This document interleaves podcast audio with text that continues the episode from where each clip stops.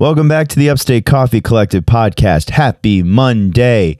Hope you're having a great week. Um, we've got a great show for you today. We are talking with our good friend Kat Shot Mancini. Uh, I first met Kat when I went to Kru Coffee for the first time as somebody who barely knew anything about coffee. She was behind the bar. She was very friendly, very knowledgeable. Um, I got formally introduced to Kat through Kevin um, because he is the social butterfly. We became friends through our shared love of good emo pop punk music from the you know early 2000s and you know our shared desire to see the coffee community grow in our region. Kat has since moved back to connecticut with her significant other uh, got a couple of coffee jobs that didn't work out for her, weren't exactly what she was looking for, and she has now exited the coffee community professionally. Um, and she's found herself a desk job that she is liking very much. It's early, but what we talk about today is exiting the coffee industry and why that is a topic of conversation, especially lately uh, at the tail end of the pandemic after so much toil and so much heartache and drama, uh, people, I think, are fed up with the kind of working conditions in the service industry in general. The conversation veers into different avenues of political arguments surrounding labor and wages, unionization, and socialism. And it's just an interesting kind of blending of kind of the reality of labor and the future of it and what people dream up for our communities and and our society.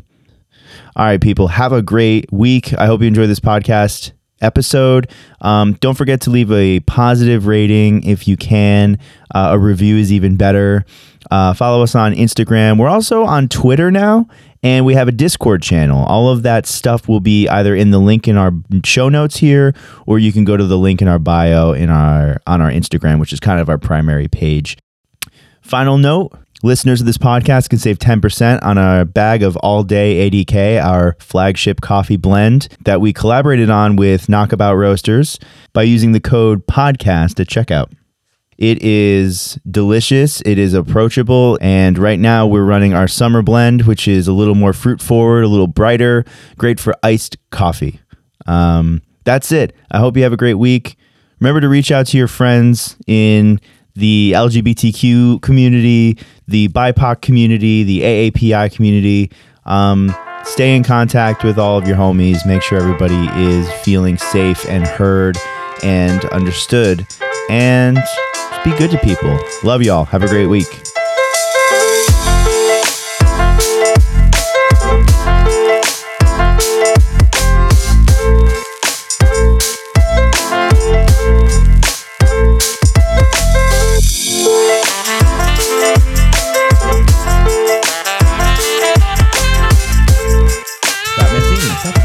I know, and I've been I I, sure I followed suit, but I just want to be sure. I was so sure it was a sure shot.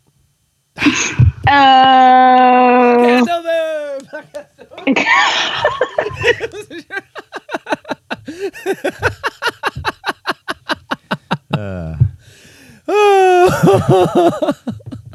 I hate myself. I'm gonna if it cut makes it. you feel I'm gonna cut all of that. And welcome back to the Upstate Coffee Collective podcast.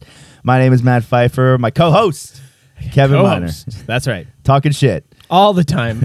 All the t- Our guest today is our good friend, returning guest, Cat Shot Mancini. Cat shot Mancini. Hi, buddy. I'm, I'm applauding. Greetings. applauding. Just to get right into it, uh, because I think this will be a nice little updated version of this question. Uh, for the listeners, Cat, who are you? How are you doing? And what do you do? So my name is Cat Shot Mancini. Um, I was a coffee educator for about 10 years. I worked and managed um, a couple shops. So I've done roasting, quality control. Um, I used to volunteer with Expo, with the SCA. I am still an SCA certified instructor, although I have recently exited the coffee industry on a professional level kind of going down to just a hobby, um, my passion project that does not give me money to exist. Um, I am great. Um, currently, I am working in water equipment, basically process equipment. Think of like water filtration. Oh, cool.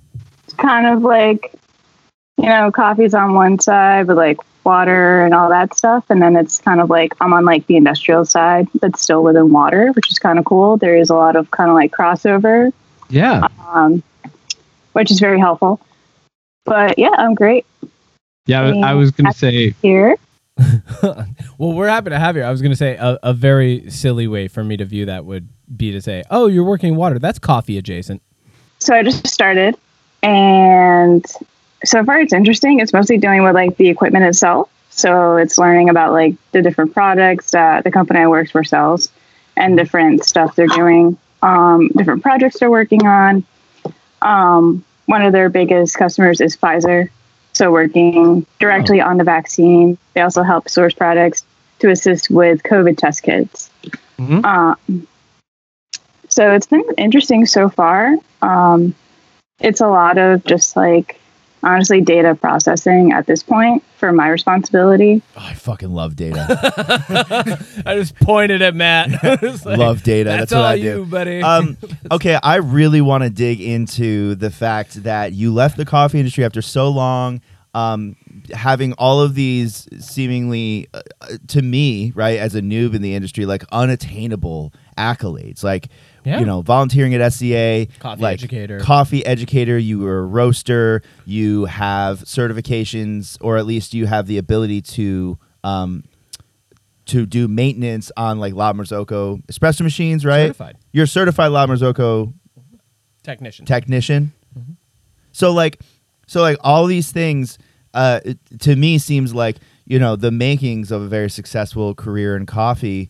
Um, but you exited the coffee industry, and I guess a lot of people reached out to you and were like, "Hey, congratulations!" Also, how did you do it? Because I'm also trying to do that, which is a huge conversation that needs to be had in our sector. So I guess I'll start with. Um, give us a little bit of backstory about sort of maybe uh, where you were over the last you know year or two, and then talk to us about um, what led you to exiting the coffee industry. Yeah, so as you know, I have relocated to Connecticut upon last summer, and I was at Kru for a year. Um, so I did some of their tech service calls, and I was one of the um, full time baristas there. I moved to Connecticut. I initially got a job working as a barista, but also roasting. Um, so I started like roasting this company a little bit, and I realized that like man, I don't, I, I don't think I like roasting anymore. Um, part of it was because I didn't have the control. Like I was creating the profiles, but also I had to like, basically when I was roasting previously for a company in Newport, Rhode Island, I had full control. I did my own quality control. I did my own green buying. I did what I want. It was my production facility essentially. So I was using someone else's green, someone else's parameters, and I had to follow a lot of basically like regulations the company set up for me to adhere to. And I bypassed about 90% of those regulations, created a better product. It sold better. Customers liked it more. The staff liked it more. The owner was very resistant to a, and honestly, in his words, a tiny woman changing his production. wow. Oh hell no! I was put off by that. Um, so I started roasting for them. Um, and then, whereas the ownership, the owners themselves were really great people. Upon hearing that, I was kind of like, e- "That's not how you treat somebody, um, or talk about somebody, whether you think they're going to hear it or not." So that was my first kind of notch. Like, I, you know, I'm working in customer facing role like in person during a pandemic where like you're literally exposing yourself every day Like I found out I was on odds exposed to COVID 19 in my workplaces at least once a day by somebody. Wow. And that's kind of terrifying. Um, and that was like the first thing that really made me want to leave the industry because I was like, I want to, I want to do something where I'm, I don't feel like I'm putting myself at risk. I'm not physically on my feet for 10 hours a day. Because that was another thing in shops I've worked at is in the service industry in general. It's like you see those memes, right, where you're like crouched down behind a counter eating for two seconds between customers and because you Mhm. can't take a break that's the reality of working in most coffee shops from my personal experience. I can't speak to other places, but most places I have worked is scheduled breaks are very difficult, especially during pandemic times because your staffing is so disorganized. And working during this pandemic, it was just like one thing after another, like long shifts, no breaks. Um, business is slowed. You're not having nearly the same customer volume you once had. So tips are going to be lower and wages are not going to be adjusted to make up for your tips, especially if you're reliant on tips as your main source of your income. And in coffee, I mean, you guys know that you get an hourly and your tips, and your tips usually are almost double what your hourly is um, when you break it down mathematically. So I left that shop I first started at. Um, I also found out the owners were paying themselves with our credit card tips. That was their wages, Ooh. and that's Whoa. wage theft. Yeah, that's, exactly what that is. That's a certain shade of embezzlement right there. Exactly. So myself and another new hire who had moved to the area from out of state, we both have like similar coffee backgrounds. We both resigned the same day. We are like, nah, Nope. we're not, not dealing with these with this. So um right. So I started at another shop that's more it is a good coffee shop, but they're not a coffee shop. I would consider them kind of like casual dining Mhm. with a with like an espresso bar and they do alcohol service. Whereas their coffee, they use great, you know, coffee comp. They they use Kuma coffee, which is great, Mhm. and um, some other like Edison they have in for retail sales. They had ceremony. They used Bolt coffee at one point. They're Oh, really great. Um, their focus shifted from the coffee program more so towards dining Mhm. and the food aspect. So my job was pretty much mostly, you know, working in a cafe, but there were aspects of it to where I was essentially a server. I had to be a bartender. I had to know a food menu like the back of my hand, lots of food running. Um, it was just way more than being in a coffee shop. And in that position, the tips were great, but if there were so many factors that came down to like how these customers were tipping you, and that really affected my mental health. So I was kind of like working in a pandemic. Number one is kind of like this is really hard. I don't feel valued most of the time. Like at Kru, I'm gonna shout them out because like they did everything right until like having a staff during a pandemic. They made mm-hmm. me feel so safe and that like I was comfortable going to work every day, bent over backwards to make sure like everything was great. Like they did it right. But everywhere else I've been since, they put the employee safety second. So like the last place I was at, nobody was vaccinated. The whole staff at multiple times was like, I'm not comfortable doing indoor dining until we're vaccinated. The owner was like, We're doing indoor dining. I that sucks. You gotta deal with it.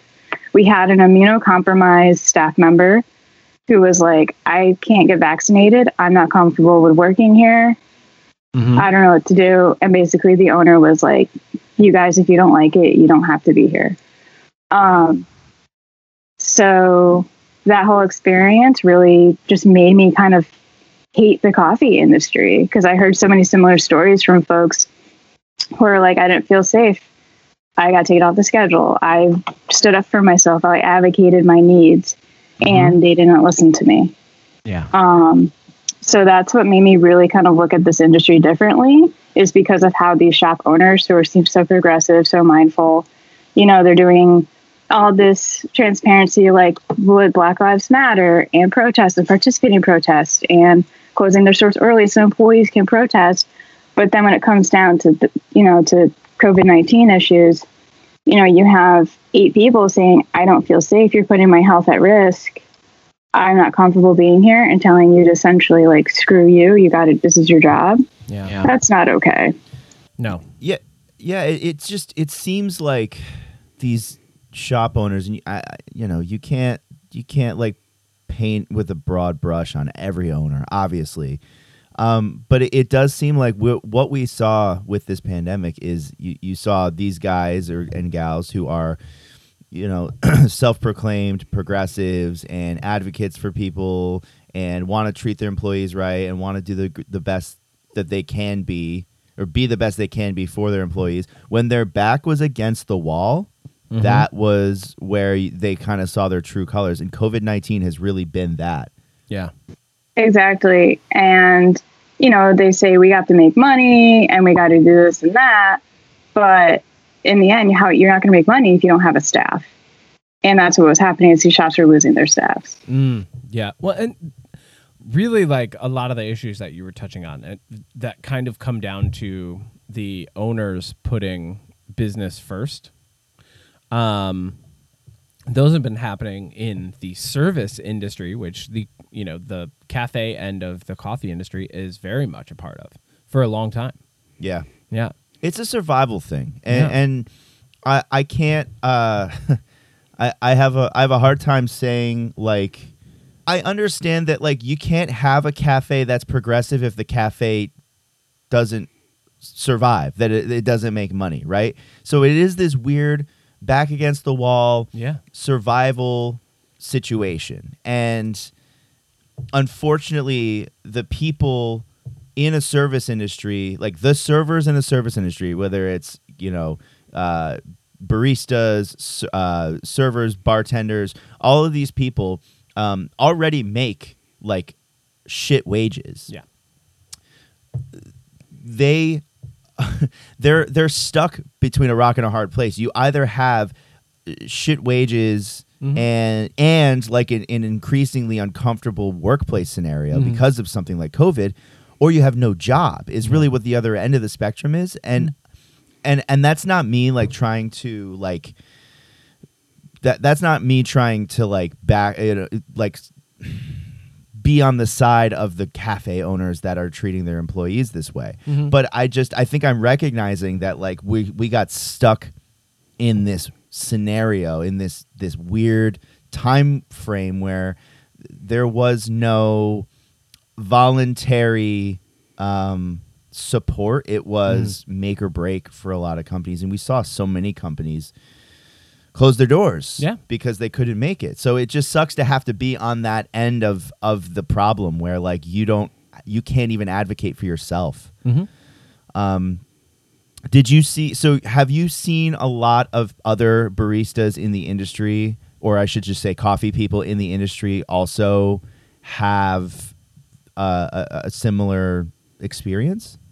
Yes and no. So, um, a friend of mine, I mean, for most of the coffee, people in the coffee industry, we were making better money on unemployment when we had all the mandatory shutdowns in early Yep. 2020. And that made a lot of folks kind of reevaluate how they're perceiving like this position, the money we make doing barista, you know, working as baristas, roasters, production, whatever.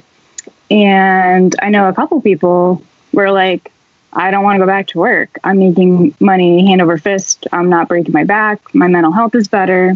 And kind of Yeah. made them realign. You know, I'm going to look for a job where I could be making X amount of money and not be working so hard. And that was a big common thing I noticed with folks um, is that they didn't want to go back to work. They were given the option, hey, you can either come back to work or not. Some chose to go back, some did not. And those who did found that they had a they were in a bad headspace the whole time because they didn't want to be there. They didn't feel valued for their labor. I mean, none of us do. But um, you know, it's it's a really difficult position to be in. And a lot of the coffee folks I spoke to were like, you know, it's not you know, we can point a finger wherever we want, right, for how folks are feeling. It's a pandemic. You know, it's a whole nother discussion, but it's like the government should have paid people to stay home. You know, like why was food service essential? Why were we forced to be put in this position? Um, but I I digress. It's neither here than here with this discussion. Um, but basically, coffee folks were screwed um, in a lot of ways. I mean, you had baristas, especially. I kind of noticed it was almost like regional. I kind of want to like see further on this data because it'd be kind of fascinating. But I noticed a lot of baristas in the Midwest and the South did not get unemployment. They were really struggling. Um, there were Oh. stipulations on their benefits. So there was a lot of like funds going around for supporting baristas. Um, I know in like Tennessee, I saw a handful of those. Um, a couple from like I want to say Arkansas too. There's folks you know raising money, but it's um, folks just feel burned out and having to go back to work during a pandemic under these very stressful and traumatizing conditions. Mhm. It's really hard, and then to know that like you were making more money being safe, taking care of yourself at home, than you are you know having to work now. It's it's really difficult, and um, I know like for myself that was part of it too. It's I don't feel like it was worth it for me to be putting myself out there, but I I had to work, and I had a couple other friends who also were like, I have like if I don't work now, I'm going to lose my job. I don't have job security. Uh, you know, we have to go back out there, and they were um, they really struggled with it because they were like, I don't. I think this is crap. Like I shouldn't be working. We shouldn't be working. Like he was really advocating with like local government here to be like pay food service workers, pay these businesses to close. Like Yeah. we're barely making money. People who are coming in here don't rec- don't need us. Like we're not essential. Like shut it down. Pay us to stay home. Like Yeah. he was really all about it. Um, but it's it's tough and everybody was feeling it in one way or another and then you have folks too who are like just grateful that you know cafes were still open. They mm-hmm. were like essential. It made them feel like they had worth and you know they had a reason to get up every day. So i mean i know my personal experience. I know the experience of folks i've spoken to directly but i'm sure like every coffee person's going to have a different take on you know the the situation as a whole. And then those who actually look into exiting the industry because of these things. And then there's others who are thinking about leaving for periods of time prior to the pandemic. And then i've also talked to coffee folks who just rage quit left the industry and never looked back. And so it's the best best move ever. So it's it's so difficult because it's just it's so situational. Yeah. I, I I don't want to derail the conversation too much, but one thing that pops up in my head is that uh, a lot of people who worked laborious jobs or you know were working in an industry that didn't pay very well, that did get to stay home when we were shut down, got a taste of UBI or universal basic income and got got a taste of what life could be like for everybody if work was not a survival mechanism or a mm. survival tool mm-hmm. and instead was a tool for expression of creativity of passion Yeah. and of community if if you wanted to be a barista not because you have to you have to work 35 or 40 hours a week in order to pay your bills in order to survive like the bare minimum food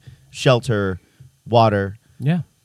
All of a sudden you could do it for the love of creating coffee or creating memorable experiences with people that walk into your shop and connecting with people and improving their days Mhm. and it it's frustrating because i did see i i really didn't expect this but like i saw so many people including our friend chris Mhm. chris kerr who like had to stay home because it was you know mandatory shutdown for a while we all Yep. got unemployment Mhm. benefits and they were extended thanks to the you know the stimulus from the government Mhm. and people all of a sudden had the money that they needed to survive and time and space to take care of themselves Yeah. mm-hmm. Be good to themselves and think about the things that really matter to them. What do I want to do with my life? How do I want to express myself as a person on this planet? Instead of the constant rat race of if I don't go to work today, I can't pay my bills, I'll be out on the street. Yep. Which happens to people. Yeah. So uh, the the anger is is is there. The frustration is there and I and I feel it and I don't know what the answers are because certainly there are so many people, so many groups of people in the world that are anti UBI or anti really just lifting up the lower middle class. Mm-hmm. Um, and this is just one of many examples. Yeah. Thoughts? I didn't have a follow up question. No, I'm processing that. Yeah. Yeah, it's crazy, man. we just uh, we really it, the the pandemic really cracked wide open that um, that facet of life. Yeah. Well, and there's there's kind of a new zeitgeist coming about, and it's been coming about, you know, relatively incrementally for a long period of time, and I I think it you know people having to stay at home but having a livable wage enhanced the progression of that zeitgeist and it's that we don't want to have to work to live. Right. Yeah. What what you're saying, you know, we don't want to have to work to live. We want to be able to live so that we can go and be productive at work. Yes. Yeah. The, it's it's about doing doing work that is meaningful to you Yeah. and to the world. Mm-hmm. And that even gets into really the you know the concept of like socialism where the workers who produce the labor who provide the labor Yeah. own the means of production Yeah. and that the the business owner the person who brought forth the capital Mm-hmm. is just a team member in that group Yep. and that you don't necessarily get to make 130 times what your base wages are do you know what i mean Mm-hmm. um, and I'm not I'm not sitting it- this, the Upstate Coffee Collective podcast is not sitting here necessarily you know Matt is holding a hammer and a sickle right ad- now. right now. advocating I just want everyone to know he pulled them out from under the table while he said, Said- He's gonna get. He's gonna pull out the conquest of bread next, and then you know, and then he's gonna have the Communist Manifesto in the other hand, because then we're gonna go totally on that other spectrum. "Yeah, that's what we're doing." Um, Marxism. No, I, I, I know where you're going. And, you know, it's uh, the only thing that I would care to say from my base level education uh, in this realm, like from what I know, uh, it, and I could be wrong. Sure, right, right. Um, but t- to me, it seems like the word we're going to continue hearing as we assess uh, our culture, right? Um, and this kind of goes into like something that I've been feeling that it relates to the coffee industry, it relates to the service industry, it relates to you know a lot of things. The word we're going to be hearing more and more is systemic, and Okay. because the problems we're dealing with are problems that have been built up over time, over the course of generations, into the fabric of society and culture. So they are in fact systemic, right? And now we are attempting to like uh, we're we are attempting to adjust them. We're attempting to move forward with different versions of them. We're attempting to reform them, and these words are scary for a lot of people. Um, and that that's really like that's as much as I kind of have on that right now. I have a lot of like time where I sit down. You know how I am, Matt. Like I'm I'm very into you know, I I'm reading like Deleuze and Guattari in my free time, and Yeah. and I don't share that a lot with people, but like when I sit down and I'm thinking about things like this, and my brain is just I'm kind of turning my own wheels. Uh, this is what comes up: is that there's there's patterns that just they pop up in society, and as you see them, you can see the changing of times. And the move away from the coffee industry as a means of better health for a lot of people which is really what we're talking about right now is a move away from service industry as a means of better health for people. I just had a conversation yesterday with someone who left the service industry not too long ago. Mm. And the conversation and i've had this conversation probably a dozen times was I just couldn't do that lifestyle anymore. That's the crux of it. It was I couldn't do that lifestyle anymore. So here we are, and we were we were working the same shift Yeah. yesterday, right? And here we are, and we're having the same, and we're echoing that sentiment, and that echoed sentiment proves that there is even possibly just in a local fashion, right? A systemic issue. Mhm. Yeah. Yeah. That's very well put because, like, I mean, it is a lifestyle to be in the service industry. Yeah. And then the minute you realize that you don't have to continue that lifestyle if it's not working for you, like this pandemic, with folks staying home, that's when you kind of realize, like, that lifestyle was not serving me. Yeah. And that was something like I know I experienced. I really realized I was like, that I can't do this anymore. Like, the inconsistencies with my schedule, not knowing what my life was, you know, my life is dictated by my work schedule. And Yeah. it shouldn't be like that necessarily. But no, like, and your friend saying, like, couldn't do it lifestyle more, like, that's honestly, like, that's the best way to put it. Like, not everybody can maintain that lifestyle, and not Yeah. everybody enjoys that lifestyle. you know, and one thing that I'll say for you, Kat, and that I applaud is that you tried. Like, it's not like you just let you you didn't uh, as as you said earlier, you didn't just rage quit the industry, right? Like you, uh, it feels to me like from what you've said and you know your your journey over the past year to eventually working in the water industry was that you know you you tried to make coffee work because you were a coffee professional I mean, For sure. y- you still are a coffee professional. Like you haven't lost that professionality that you gained through working in the coffee industry. But you know, like you were you were an active coffee professional for so long, and it seems like you were trying to make that work and continue that career. And it just like time and time again, the the industry itself, in one facet or another, you know, in these specific examples that you've laid out, was letting you down. Oh, for sure. And it got to the point where, you know, over the years, I was kind of like, what, what's my next step going to be? Like, I don't want to just be a barista. I don't want to just be a roaster. Do I want to go to Origin? Do I want to get into green, like being an importer or exporter? Do I want to work for like Olam International or Inter American or Atlas or, you know, or something like that? mhm. and I actually, at one point, I was pursuing a position with Inter American in Providence. Um, but at that time, I was I had imposter syndrome. I was like, I've only been a barista. I can't sit at a desk and like make contracts and work with production um, production managers and figure out like what coffees people want to bring in.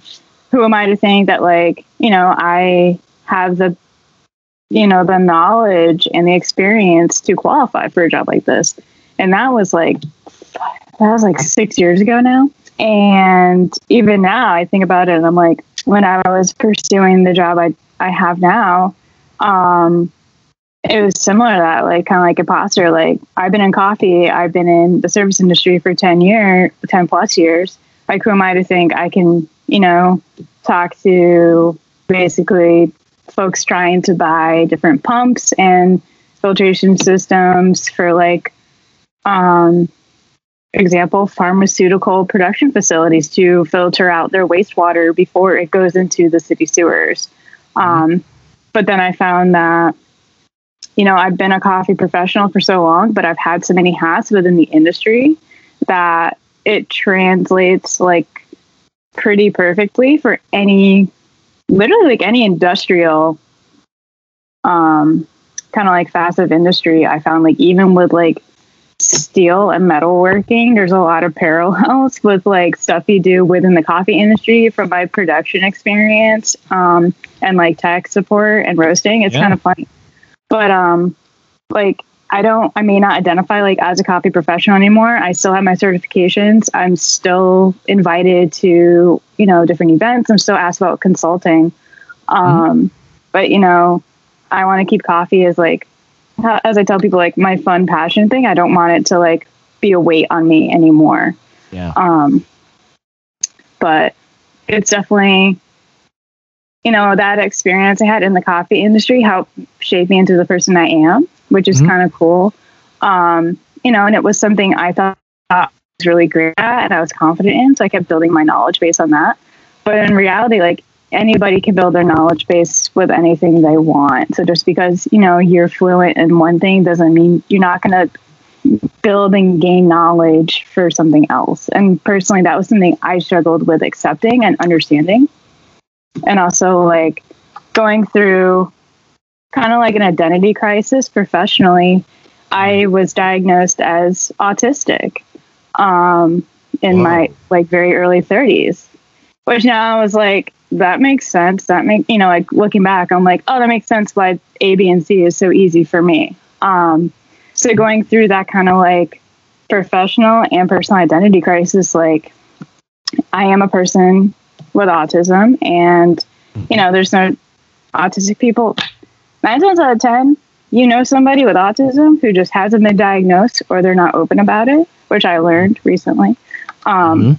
But it kind of helps in kind of like understanding how my brain works. And that's why, like, for example, coffee, I learned everything that I had access to about the coffee industry. And I Mhm. was able to understand it was because, like, that's how my brain works. So with these other industries, that's like understanding water processing equipment is becoming very easy for me and um, other similar things to what I'm doing now. So, you know, getting out of coffee, it's like coffee's the fun thing now. And now it's like I have my job that I enjoy doing. It keeps my brain busy. Like I actually enjoy my work now. But Yeah. you know, different different industries, similar stuff. But it's definitely like understanding that just because I have this background and experience in coffee, it doesn't mean I have to stay there forever. And once I realized that, it was kind of like a game changer. Yeah, Totally. that's huge. I three. Did you have something? I've got something too, but you go first. Okay, a couple things that I really love there. Um, one, I love that you've been sharing your um, later in life diagnosis with autism. Two, I love that you said person with autism because people first language is super important. Yes. People don't realize how important that is. Uh, and three, one thing that I wanted to take a quick moment to mention: Kat is probably one of the most like, and I not to tout that you're going to do this forever, but Kat is a really great source of information on social media, um, and always has been. Um, in that the posts that you share are thoughtful and conscious and conscientious, uh, and and they consider people, and that's a lot of what we're talking about right now. So thank you. totally. No, totally. I think I think even just to summarize what you said is that we, we appreciate you and we appreciate the um, the context and the way in which you uh, the way in which you express yourself Mm-hmm. and share information and your beliefs uh, and uh, and yeah. So thank you for that, Kev. I, I think um, I think that was really great. Yeah. My question, this has kind of just been like floating in my head throughout like the entirety of this conversation, Yeah. is maybe we could do a thought experiment here where I ask you um, to imagine a a world or an environment in which you would have stayed in coffee. What does that look like? Is it pay? Is it um, personal freedoms, creativity? What what are the Safety. types safety? what are the types of things that that somebody, let's say I'm like a business owner that employed you, like what are some things that I could have done differently or better that would have encouraged you to continue on your journey in the coffee industry full time? That's good. So I was asked this by um, a friend of ours that was kind of like, they offered me a job. They offered me a job to come back to New York, and they're like, "What do I? What would it take to get you to come back to New York to do this?" And I was like, first of all, I'm not coming back to New York, but um, they were kind of like, "What? What would it take to get you to come here?" And it's like when I made a decision to leave the industry, I thought about that conversation I had with them. And I was kind of like, you know what? That's the same conversation I had with him. And it was, you know, after being in an industry with so such an inconsistent weekly schedule, no matter what I was doing, it mm-hmm. really wears on you. And I was, you know, in my head, I was like, I need set schedule. I need, you know, guaranteed whether it be salary or guaranteed hourly pay within, you know, basically I want a contract that's like, if they don't want to do salary, then doing like guaranteed hourly wage, guaranteed hours per week. Um, I would want like a safe environment. Um, personally, I was pretty much done with customer facing roles, so I wouldn't really want to be physically like facing customers anymore. I'd be fine like helping out behind a bar as needed, but I wanted to do more of um, like growth development for a company. I'd rather do more like production.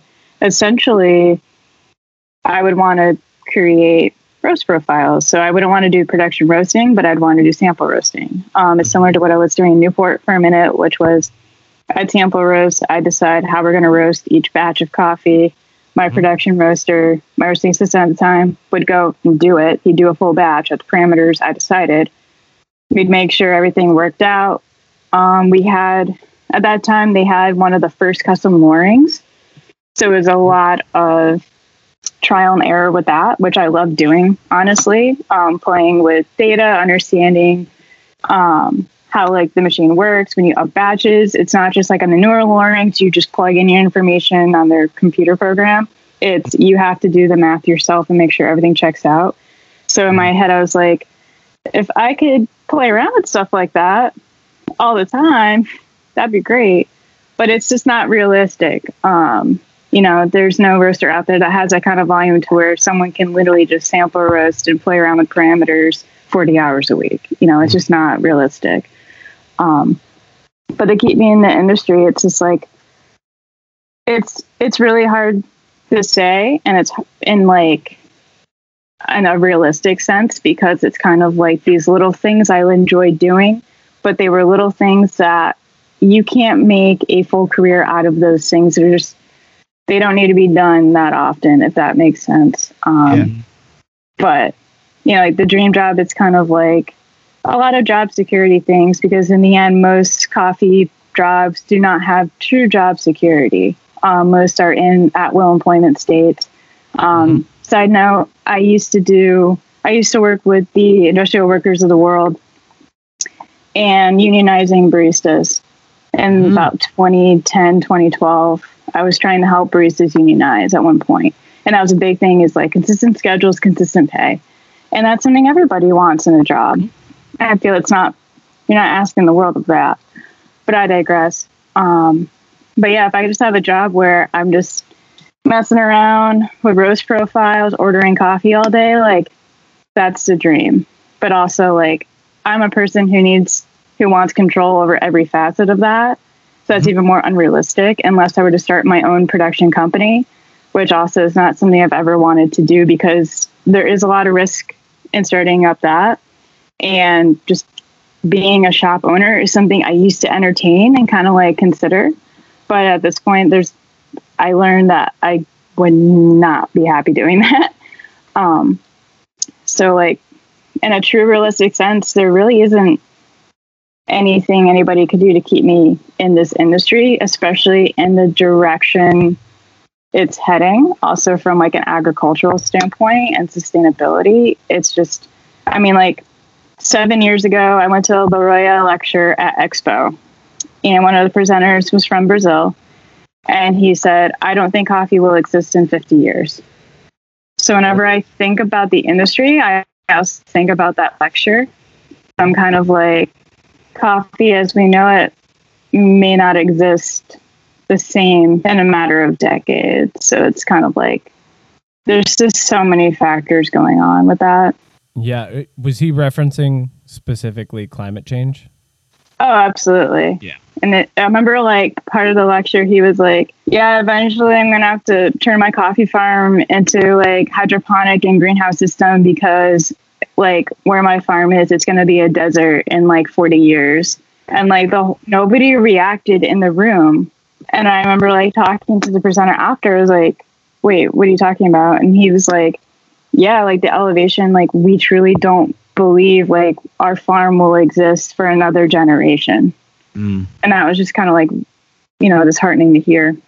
yeah. But when I, you know, thought about my exit with the industry and like when people were offering me other jobs in the industry the past few like few months to the year, you know, it's just like I'm asking, I like my requirements and my requests for the industry. Just there's no way I would ever receive that, or they're impossible to create. for for people who are listening who maybe um, don't work in the industry or maybe I don't know don't have the context, um, I'll ask this. I think like I I tend to uh, lean into my early perceptions of coffee because I am uh, a, a noob to the industry. You know, I, I've never worked as a barista. Um, everything that I do is for the love of it. It's you know, um, it is self actuated. So when I hear you know somebody starts off as a barista and has dreams to you know like they want to be a roaster, they want to roast coffee, um, and I even think all the way up to like you know Luke Rock who really has his own. He he has like full control over his production facility.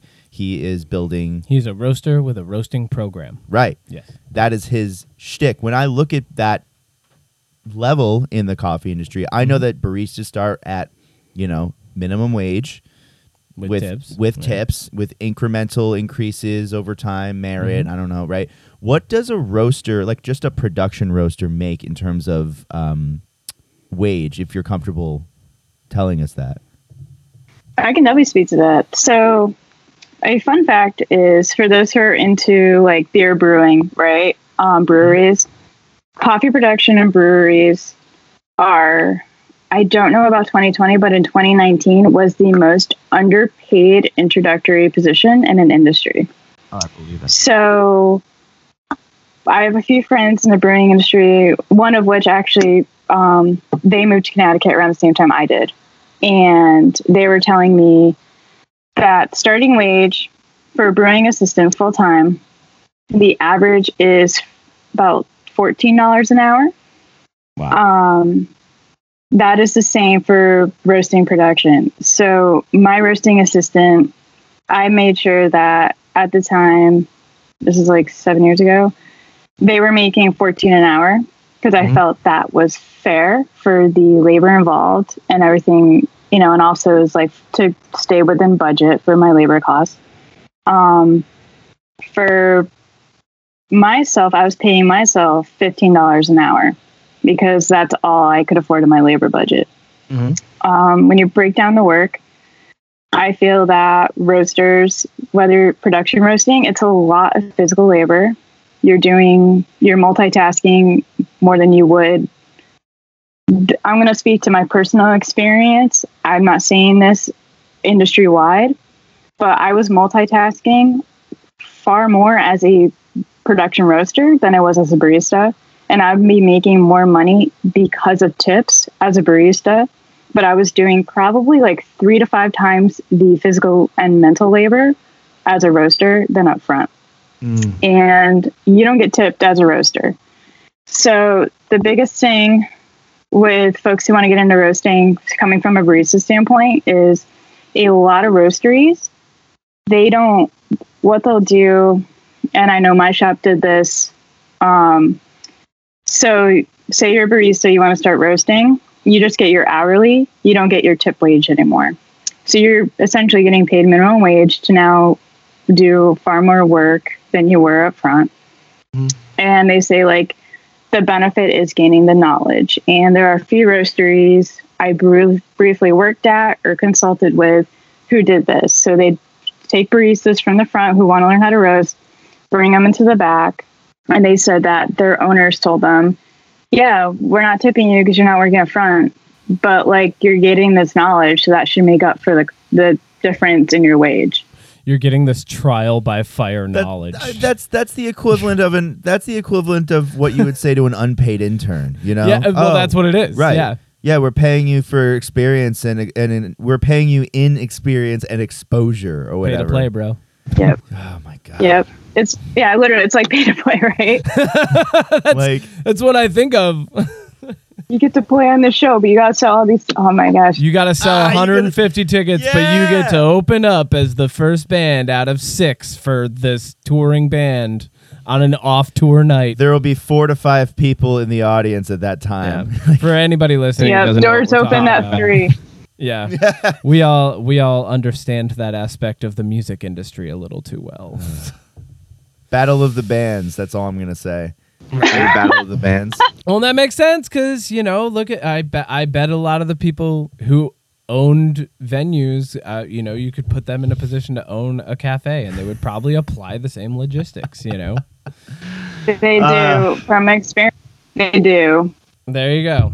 so all right so we we've we've kind of aired our woes about the, the state of the industry we've covered a little bit about how Talked about some doom. Little doom Yeah. little gloom Yeah. then a little bloom Okay. we talked about the thing i don't know we talked about the things that could potentially make the coffee industry uh, worth working in Yes. right ways we could improve it Yes. um, I mean, first, first of all, you paid yourself fifteen dollars an hour, which is the suggested minimum wage now. Like we're screaming Now. for a fifteen dollar minimum wage, and that is Yeah. still barely livable. yeah.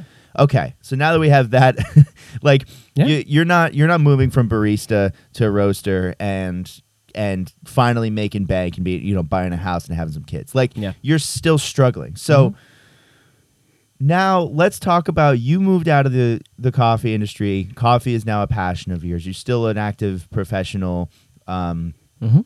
but at your own leisure. Tell us a little bit more about uh, the changes you've seen being now uh, out of the coffee industry, working as a professional. You have a desk job. Oh yeah. What What are some positive changes you're seeing there? Mm. So overall, I see that like my mental health is overall better. Um, so for coffee, I used to just bring home bags of beans that like, oh, this looked good, or like, you know, we'd get an order in, and I'm like, oh, well, you know, my partner needs coffee at home because we actually work for the same company um, now. So he started there a few months ago. So I'd always think like, oh, he needs coffee. I'm gonna just bring home whatever. Now I'm finding myself um, I guess like really looking at the coffee I'm interested in now. So like we've been ordering like from Tachi, um, Luke from Kru gave me some beans that were great. Um, Matt Beer, who some of us know, um, he's become a really good friend of mine. He sent me some beans um, for my birthday last month that were awesome, and it's like gave me a list of roasters to check out. So now I'm actually like really looking into who I'm getting my coffee from. Um, I got some. I ordered coffee from you guys, your highlight roast. Um, Hey, I was talking to. Ron from Stacks about ordering more coffee from him. Um, so it's fun because now I'm looking at ordering coffee as not as like, oh, I don't have any coffee at home. I don't want to drive to work to get coffee on my day off. Let's Yeah. just get whatever to have in the house. Now I'm like, I'm in control of my own coffee every day. I'm going to make it kind of like a ritual now, like making coffee for us, you know, in the morning before work.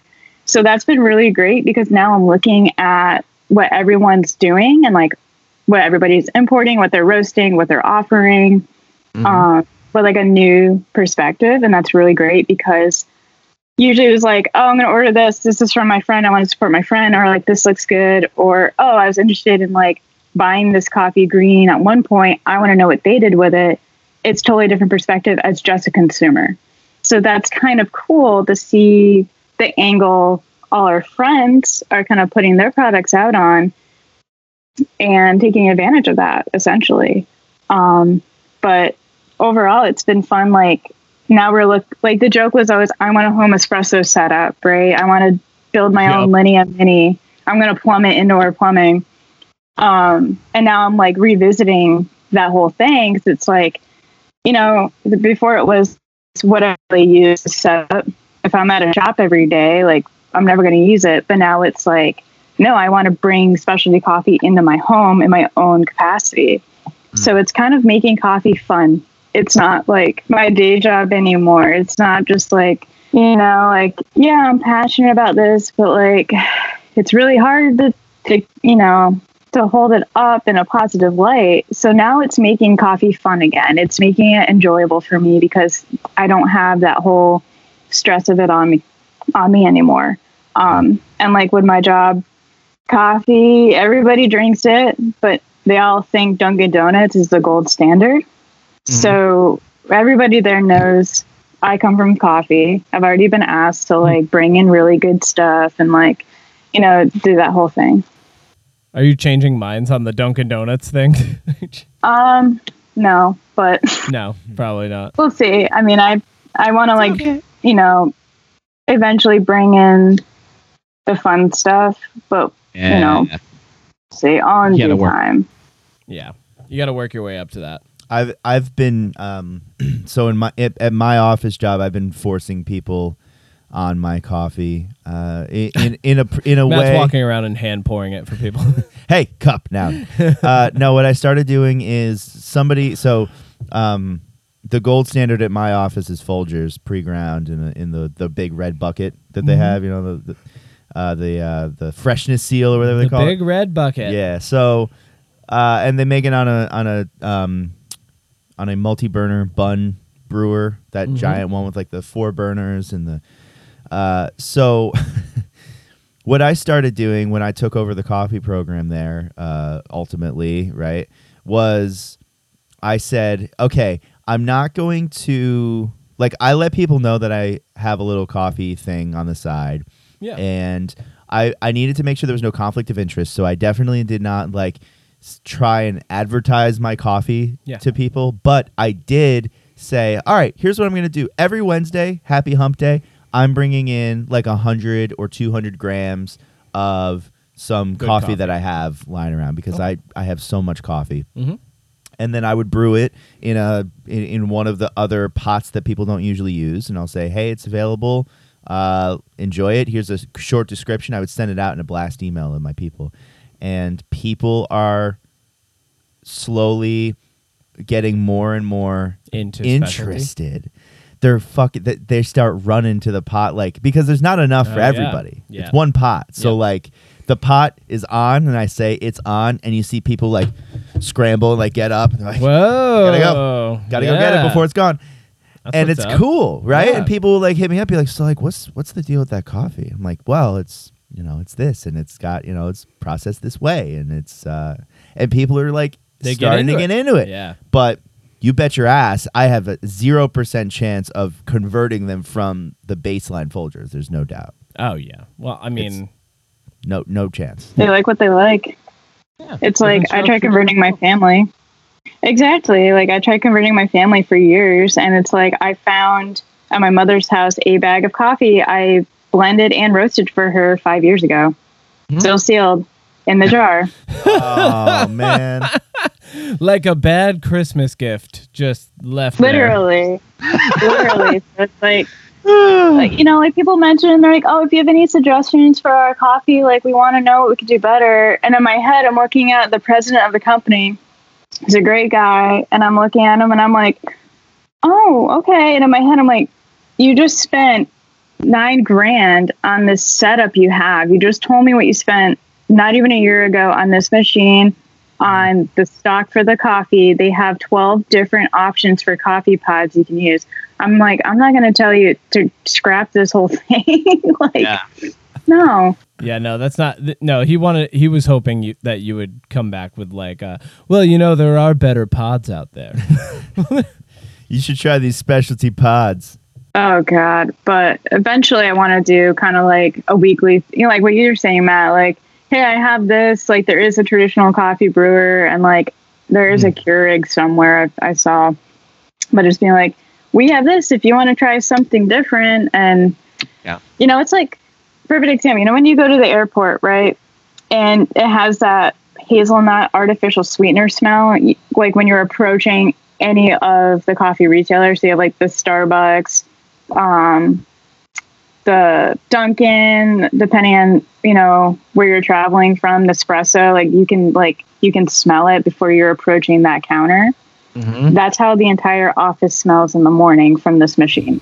Yum. So if Yeah. I could bring in something fun, but you know, people like what they like. Yep. And there's nothing wrong with that. Yeah. All right. Uh, one of my one of my final questions for the day is: uh, so you're you're enjoying brewing coffee at home again? It's more fun to you again. Uh, what's your preferred brewer right now? What are you brewing on? Um, so honestly, we are doing a lot of batch just because it's easier. Um, we have like one of the Ninja brewers, and we just Oh, like nice. filter, measure our water for it. It's not the worst in the world. Um, it's definitely out of laziness. We, you know, I still have a Chemex. Um, Yeah. we have an Aeropress. You know, we got all Yeah. the fun stuff in the kettles, but honestly, it's been a lot of just batch brew and playing with the parameters on that. Um, it is super customizable, so I can. What I personally do is I brew it on its like cold brew setting, and what it mm. does is it just like does shorter, longer, shorter increments of time between pulses, but more volume is dispersed during the pulses of water for its cold brew setting. So I've been playing with that and then just leaving the burner on so it does warm it a little because it uses still hot water, but it doesn't keep its burner underneath on. So I've just been customizing basically how the machine works and finding ways to kind of like, you know, brew my coffee how I want it, how I want it to come out, but without having to do the physical labor behind brewing it. Totally get it. And like I've been watching a lot of James Hoffmann videos about like customizing espresso machines for a home. And I was Oh. like, I think I can like hack the ninja to do what I want. And um, apparently a lot of people do that on different forums. So it's kind of like, oh my God, like people buy this like $200 coffee brewer and then like six hours, you know, of their time total. And it's literally like a monster can do whatever you want it to do Uh, so that's that's, cool. that's like it's cool um Yeah.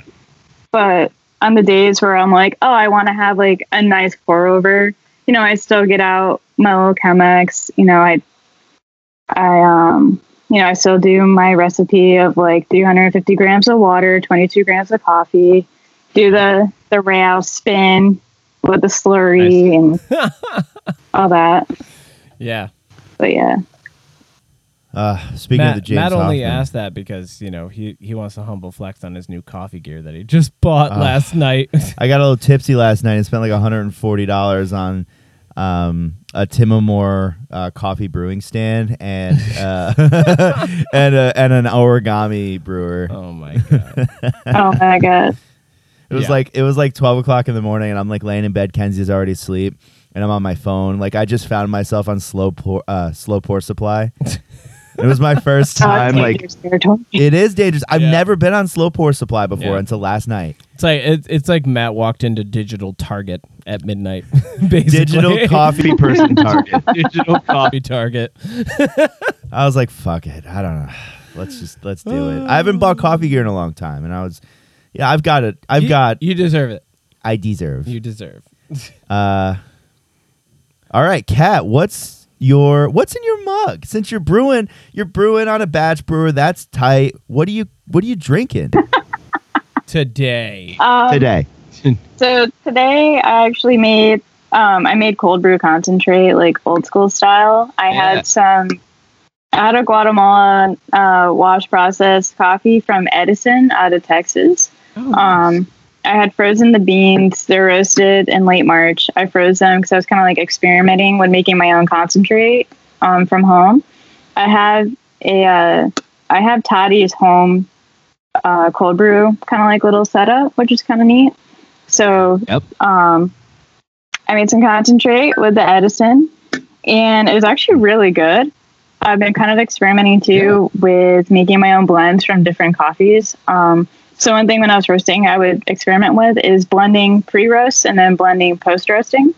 And sometimes with post-roasting, you get different notes because you're taking like two different coffees that were roasted on separate profiles. You're bringing them together. So um, I was kind of trying the Edison on its own because I have another Guat, um, or I'm sorry, it's not a Guat, it's a Honda. It was like a late season Honduras that was naturally processed from Kuma. So that one I felt was like lacking a little, that I felt the Edison can bring it out. So I was actually testing my concentrate of just the Edison so I can see about combining those two and brewing a concentrate of those two coffees together to kind of like balance one another out. So um it was pretty good. It was like super florally. Oh, like I had a little bit of like fruit to it. Hmm. But for me in the freezer, I found with certain coffees after, you know, you freeze it to preserve it, but it loses a little bit of like, you know, those really hearty fruity notes. So this original was have like notes of stone fruit. It came out more kind of like like lemony. Yeah. Um, but it was pretty good. As a hot coffee, this coffee was great. It was super floral. Um, Yeah. It was super sweet, well balanced. You know, and it harbored a little bit of that as a concentrate. But yeah, that's like my project now is just like messing around with the coffees I have and trying different ways to make it, you know, more interesting and more fun on my downtime. That's Yeah. that nerdy shit that I like. Yeah. I love that shit. Matt, what's in our mugs?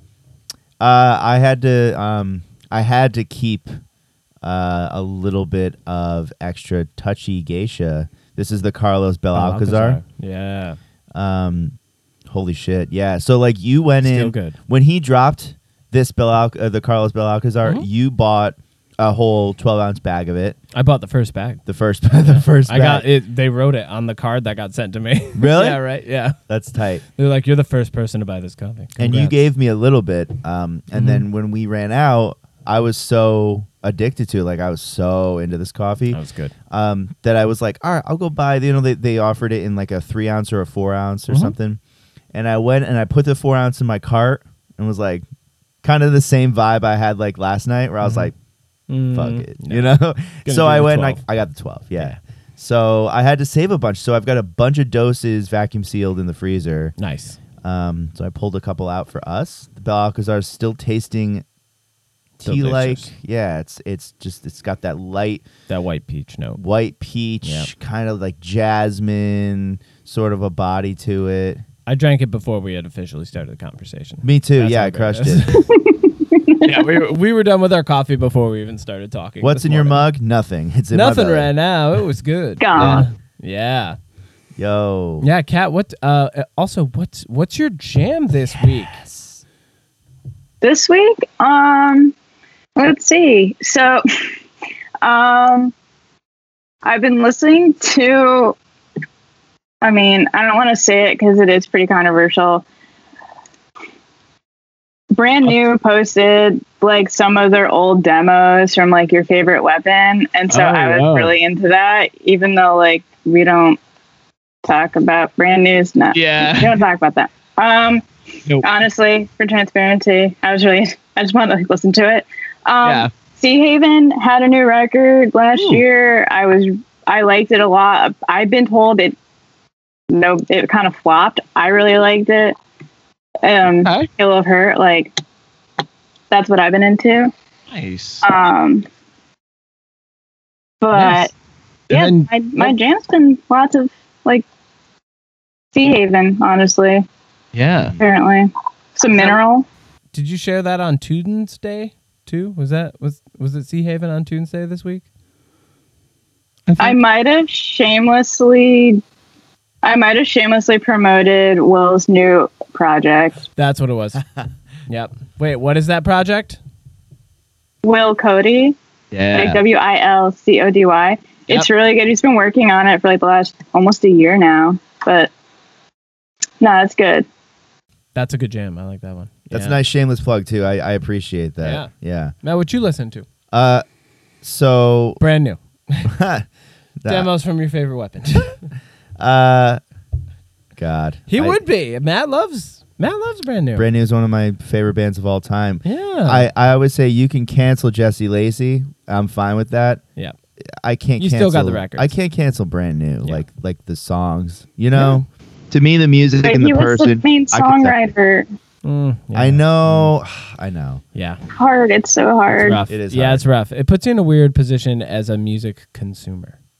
Yeah, Yeah. It really does. Like Ryan Adams has a new record coming out, and I was like, oh my god, like Oh, Matt, I used to love Ryan Adams, but now I'm like, oh crap, you know, like stay away from that one.